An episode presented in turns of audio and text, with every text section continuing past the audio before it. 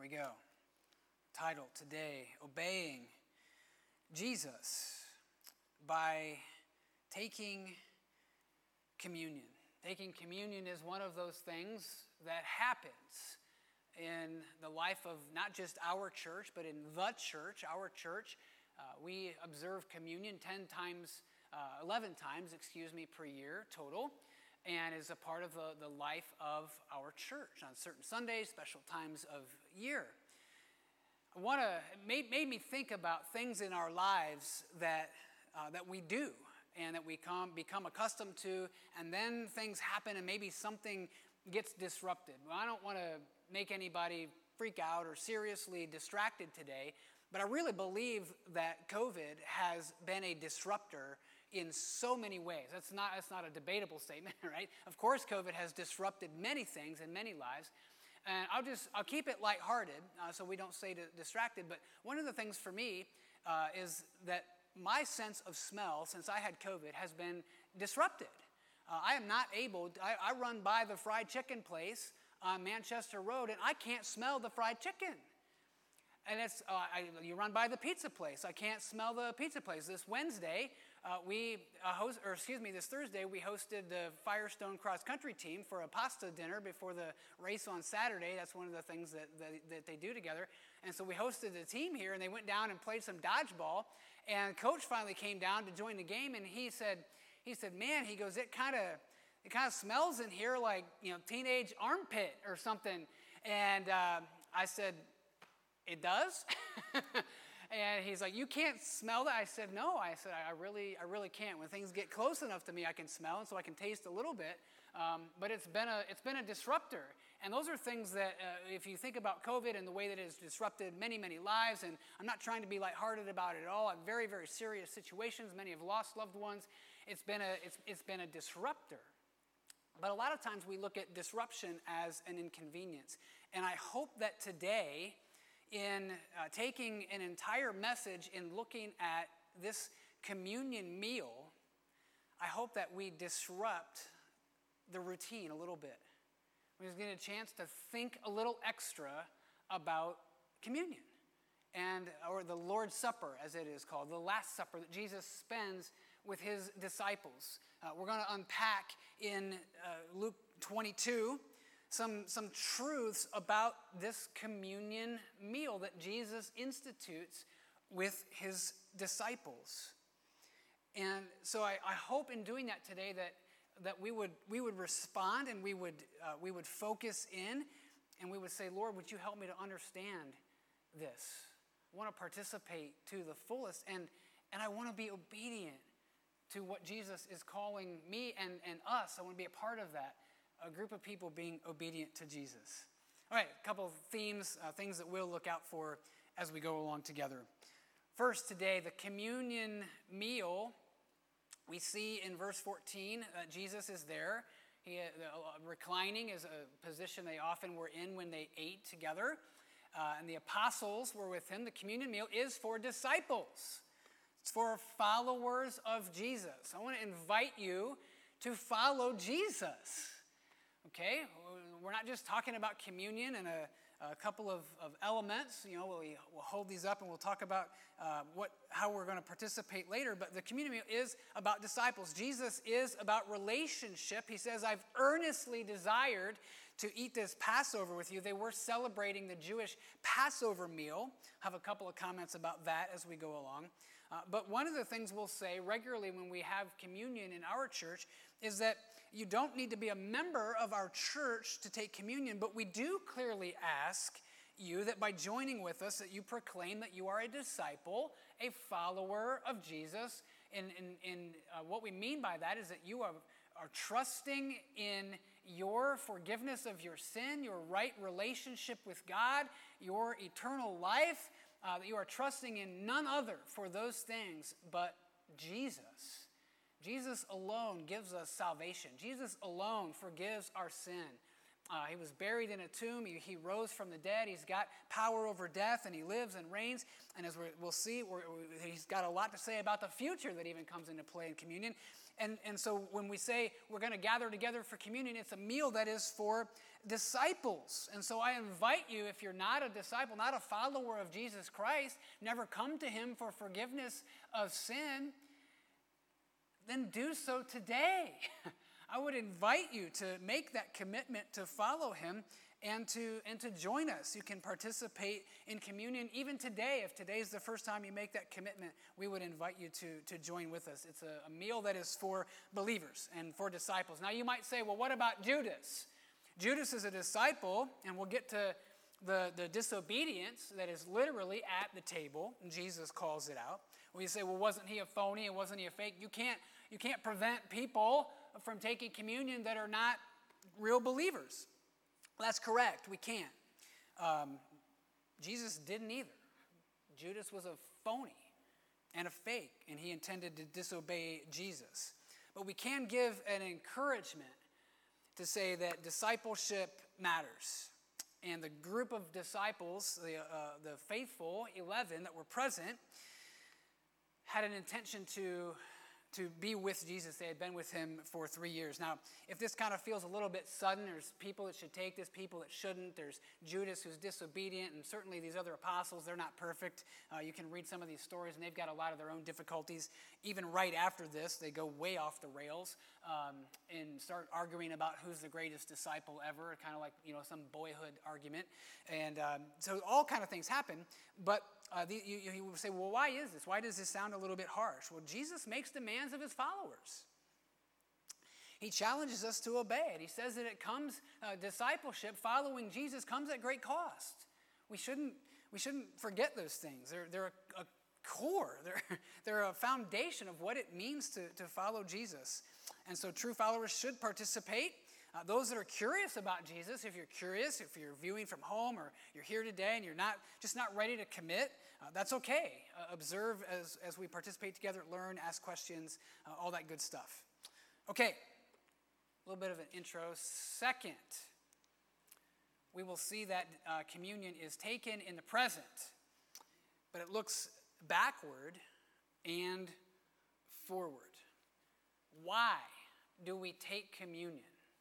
Right, Jesus gives an explicit command in these verses to do this in remembrance of me. We'll, we'll get there. But that's the goal, is to look backward, is to remember that Jesus uh, died on a cross for us. But in the original context of this meal, he hadn't died yet. And so even the very meal itself is pointing forward to something that would happen. That's that's the parallel that we have with the Passover meal. Now, if you're not familiar with what the Passover meal is, it's a meal that the Jewish people celebrated for centuries since God brought them by his miraculous power out of slavery in the land of Egypt. And the last plague upon Egypt that finally convinced Pharaoh to let the people go is the plague of the firstborn. And so, all throughout that uh, night, the firstborn in the land of Egypt was killed by the angel of the Lord. But for the Israelites who had put blood, the blood of the sacrificial lamb, on their doorways, the angel will skip over their house. And so, that Passover meal, the eating of the lamb and, and the, the blood on the doorways, that was a, a it was prophetic in the sense that it looked forward to God's miraculous work. Same way as Jesus gathers with his disciples, it looks forward to his miraculous work of dying on a cross and saving us from our sin. And so, as we partake of communion, it also looks forward. That's this language that we see here. I tell you, I will not eat it until it is fulfilled in the kingdom of God. I want to talk a little bit about the kingdom of God. So we're looking backward, we're remembering what Jesus did, but in the same way, we do have an anticipation of what is yet to be fulfilled. All right, so the kingdom of God is a big concept. Uh, we see it talked about a lot more in the New Testament than we do the Old Testament. And uh, here's one of the very first references, Mark 1:15. Uh, Jesus uh, says this: "The time is fulfilled; the kingdom of God is at hand. Repent." and believe in the gospel or the good news. Okay, so he's, re- he's referring to our belief in the good news of Jesus in the same way as he is that the kingdom of God is among us. All right, here's John chapter 3. Jesus says, Truly, truly, I say to you, unless one is born of water and the Spirit, he cannot enter the kingdom of God. a symbolic language for us to be reborn, to make a commitment to follow Jesus, is to have God come into our lives and make us something new. It's the verse that Andy read for us that in Christ we are a new creation, that God, we are reborn in Him. And, and when we do that, we are a part of the kingdom of God, unless we are reborn spiritually. God does a work to make us new inside. Unless we're, uh, the Holy Spirit is working, we cannot enter the kingdom of God. So the kingdom of God is something present. We can enter it through faith in Christ. And by the work of the Spirit in our lives, we are reborn and we're a part of the kingdom of God. So it's present. Uh, but it is also future. Here's the verse from Luke I, I will uh, tell you, I will not eat it until it is fulfilled in the kingdom of God. And so the kingdom of God is yet something future as well. Here we see in Revelation 5. I know I'm moving fast, all right, but this is the goal here is just a short little survey of seeing some samples of usage of the terminology of the kingdom of God. Here's Revelation. They sang a new song saying, Worthy are you to take the scroll and to open its seals, for you were slain, and by your blood you ransomed people for God from every tribe and language, and people and nation. And you have made them a kingdom and priests to our God. And so there are people right now, uh, people, everybody who comes to Jesus Christ, everybody who places their faith truly in Him, is being added to the kingdom. We're saved because of the blood of Jesus Christ. It covers our sins, and we're added to the kingdom and becoming a part of the kingdom. And so, is the kingdom done being fulfilled? No. At this point in prophecy in the future, yes. All right, there will be a time when the kingdom is fulfilled, and that's what Jesus is, is referring to. That uh, here in, in the communion, the, the, the Last Supper, the time that he has with the disciples, he is saying, yes, this meal looks forward to the fulfillment of the kingdom. If our obedience to Jesus is remembering him in this meal, is tied to the kingdom present and, and people joining it and the kingdom expanding, then we also must see kingdom future. We need to know we're a part of something greater. The kingdom won't be complete until the full number of people are, are brought in. I want to point out to you, unless you the light bulb's already gone off, there is a connection then between communion and evangelism. How about that? In obeying Jesus in communion, we are saying, Yes, Lord, we desire the fulfillment of your kingdom. I want the last person to come into the kingdom soon so it can all be fulfilled. I want to see that happen. And so, in joining and being obedient in communion, we're, we're saying, Yes, Lord, we, we want to see the furthering of your kingdom as well. So, we have a couple of references here uh, as they're celebrating the Passover meal together.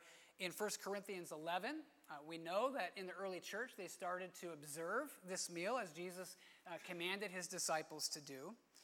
Uh, we know that they began to be obedient and to have this meal together. But in 1 Corinthians 11, uh, we see that uh, Paul writes, as we take communion, that we proclaim the Lord's death until he comes. So there is this, uh, again, this future uh, element that we're looking back and we're remembering Jesus. We're uh, obeying him in that sense of, of meditating upon his body and the, that he gave for us and the blood that he shed for us.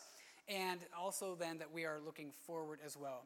Uh, I love it. I love that verse in Revelation. This is not a patriotic ceremony. This is not just for uh, the church in the United States or any specific region. This is for anybody in all nations who's coming to Jesus. And it remembers Jesus' death, the Passover lamb that was slain. It looks uh, forward to the fulfillment of the kingdom. All right. So, hopefully, that will give us the idea of kind of this prophetic sense uh, in which we participate in communion. So, what about the symbols? We got some cups uh, being passed in here, and uh, bread, and some symbolism, and so I want to talk about that uh, this morning. Normally, when we talk about Jesus and communion, uh, we go in an order that says uh, Jesus passed bread among his disciples, and then uh, likewise after that, he took a cup and he passed it among his disciples. Well, here in Luke, we kind of see an extra cup. Uh, what is this? Somebody, you know, blow out the budget on cups, and we had an extra one, and so we had to kind of put it in the ceremony. Like, what's going on here? Uh, you might scratch your head and say, well, in verse 17, it says he took a cup, and this is before the, the bread, and he had given thanks. Uh, he said, Take this and divide it among yourselves. So, the best way for, for me to help you understand this is that this is a part of the Passover celebration. They were celebrating a Passover meal. And then Jesus pivots in verse 19 and says, He took bread, and when he had given thanks, he broke it and gave it to them. So that's the, that's the symbolism of the extra cup, if you will, that you see that. It's part of the Passover meal. It's not part of the communion meal, which he begins to institute in verse 19. All right, so he takes bread and he reminds them that this is my body, which is given for you, a symbol of his body, which would be uh, literally given for them uh, the next day as he died on the cross. And then uh, in verse 20, likewise, the cup after they had eaten, saying, This cup that is poured out for you is the new covenant in my blood. Now, you might wonder, new covenant. What is this language about? I'm going to let somebody be the shining star pupil this morning. If you think back to uh, prophecy in the Old Testament about the new covenant, where is one place where the new covenant is specifically described? What prophet?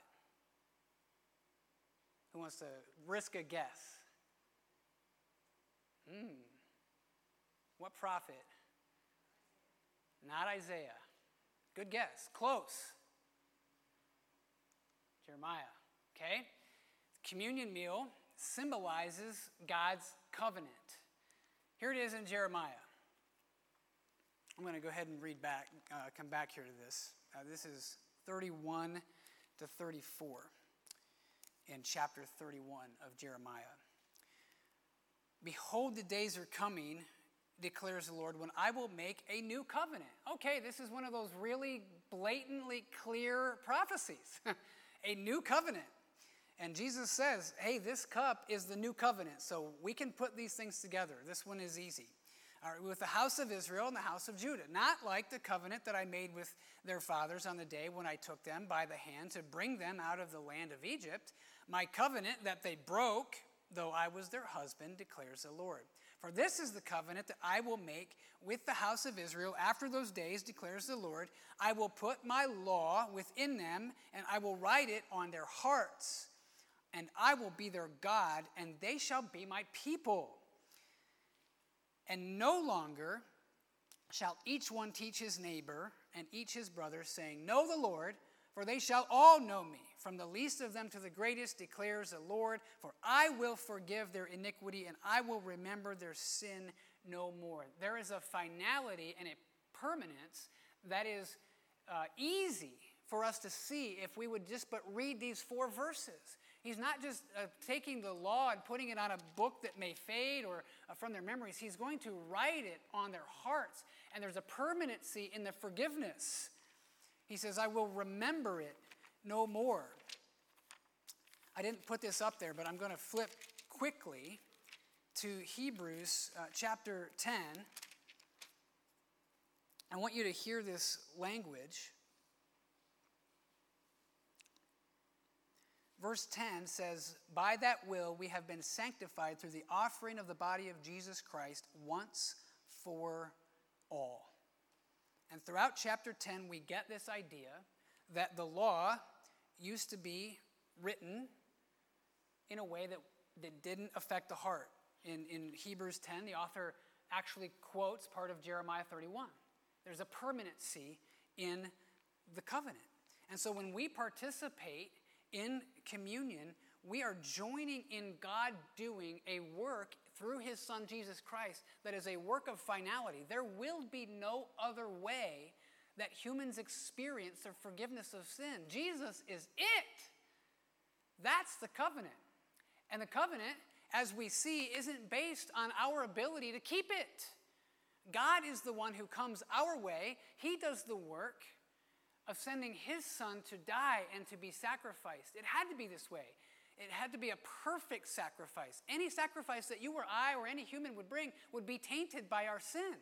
God had to sacrifice a perfect sacrifice, and that's his son Jesus. It symbolizes his covenant. Put up here 1 Corinthians 11. This is, an, uh, again, a, a, place where we see the believers beginning to implement the communion meal. And one of the things that, that happens, uh, here's a warning that Paul gives. He says, When you come together, it's not the Lord's Supper that you eat, for in eating, each one goes ahead with his own meal. One goes hungry, another gets drunk. What? Do you not have houses to eat and drink in? Or do you despise the church of God and humiliate those who have nothing? What shall I say to you? Shall I commend you in these things? No, I will not. What are they doing? They're, they're putting, they're divided in the way they're taking communion. They're divided as a church, and they're divided even in the way they're taking communion. If this represents God's covenant, we are all together under God's covenant. None of us brings anything special to God. in the sense, we receive from Him salvation only through Jesus Christ. And so when we when we partake of elements, it, it is a symbol of the way that God relates to us and unites us, not because of what we have done. Finally, the communion meal implies obedience.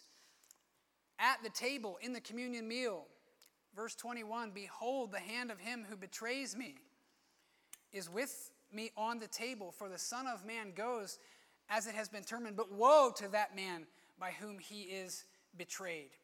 We see disobedience. We see that Judas will betray the Lord, and the disciples are in a, a fearful time and, and, confusion and not sure what is going to happen. God knows, uh, and, and the, the plan has always been for Jesus. He, Jesus admits that. We, I know the way this is going to go, but woe yet to Judas for his choice to betray. We see both of those things coming together. And so, uh, what in the world does communion have to do with obedience and disciple making? Well, let me remind you today of the things that we see in the early church. Should encourage our hearts as we get ready to participate. The Great Commission, Jesus commanded his disciples, in making disciples, to teach them everything he had commanded. And so, in this meal with his disciples, Jesus told them, Do this in remembrance of me. So, certainly, this is one of the things that Jesus commanded and would have been taught by his disciples. So, as disciples, just like these early disciples, as often as they would do this meal, they would do it in remembrance. They began to teach others. As the gospel spread to places like Corinth, we see it there. We see uh, believers in Acts chapter 2 uh, taking what is commonly accepted to be a communion meal together, see it living uh, obediently. Uh, we want to be obedient to Jesus. should be the theme of our lives. The things that He asks us to do, we should want to join in because we're not going to find joy outside of a close and obedient relationship with Jesus. That's what's going to change our lives from the inside out. Uh, I, I want to tell you a story. Uh, many of you don't even know that this story happened. It happened several weeks ago. I'm not going to mention the name of the man who came, but there was a guy uh, who, who came and visited me on a Friday uh, on his lunch break, and he had found our church on the internet, and by watching on Facebook, he had kind of looked for some of the times that we had celebrated communion together. Uh, he had been a part of a, a, Jehovah's Witness church for a long time and began to question a lot of the things that were going on. And he was very curious about communion and began to kind of look at what we were doing. And so he came, he, he called, and he left a message and set up a time to meet with him. And he came in, and we were just kind of talking back and forth. And I tried to share the gospel with him uh, using one of the tools, the three circles tool that we've been learning. I shared the gospel with him, talked through implications for somebody who's been a Jehovah's Witness and what it means to, to follow Jesus and try to be obedient to him. But it, it's kind of struck me in preparing for this that one of the things he was most curious about from that background was the practice of communion. There was something that wasn't sitting right in, and I don't, I'm not an expert on, on what they do or what they teach about communion, but it was something that, that stirred him. And so I'm, I'm sitting there thinking back to this a couple of months ago. We had a really great conversation uh, I know that um, since then, this, this guy has been out of town. He's been faithful in a church down uh, in the South. He's doing a, a, training for his work, and God is bearing fruit in his life. And I, that is so incredible. His obedience was tied to some of his concerns specifically about communion and what it meant. I thought, man, that is incredible.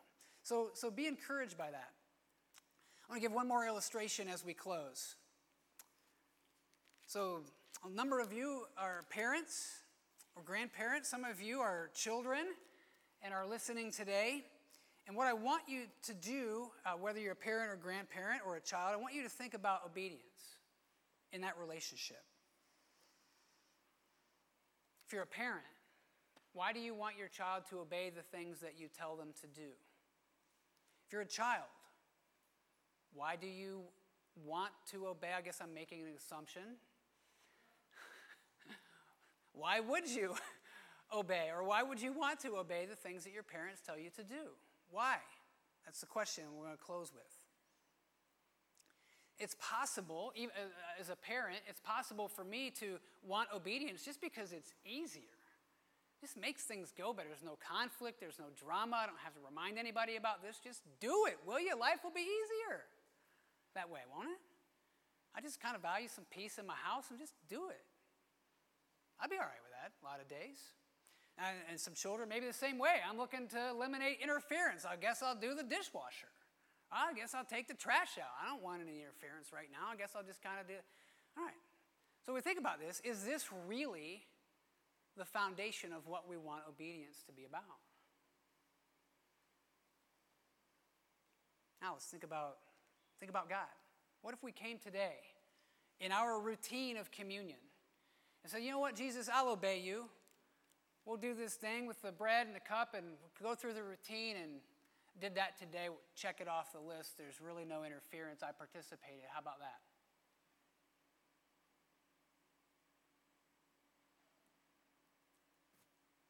I don't want that kind of obedience in my own heart.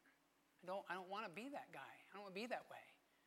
I want to be able to look and think and treasure Christ, treasure what he has done, and to let it spur me to think about forgiveness, my relationship with Jesus, to think about the kingdom and its fulfillment and my role in that.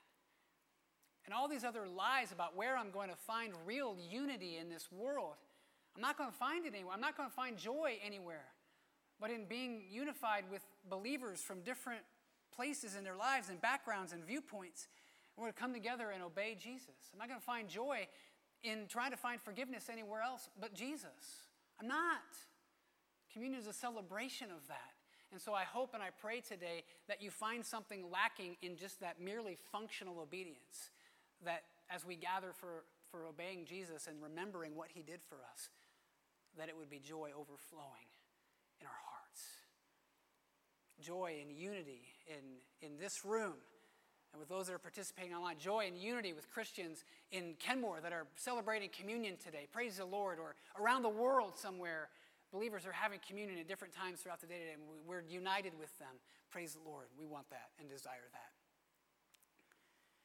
Do we celebrate what has happened? Do we celebrate what is happening now and what will happen? Do we rejoice at forgiveness in ourselves, in our church, in the church worldwide? Let's join together today in obeying Jesus by taking communion.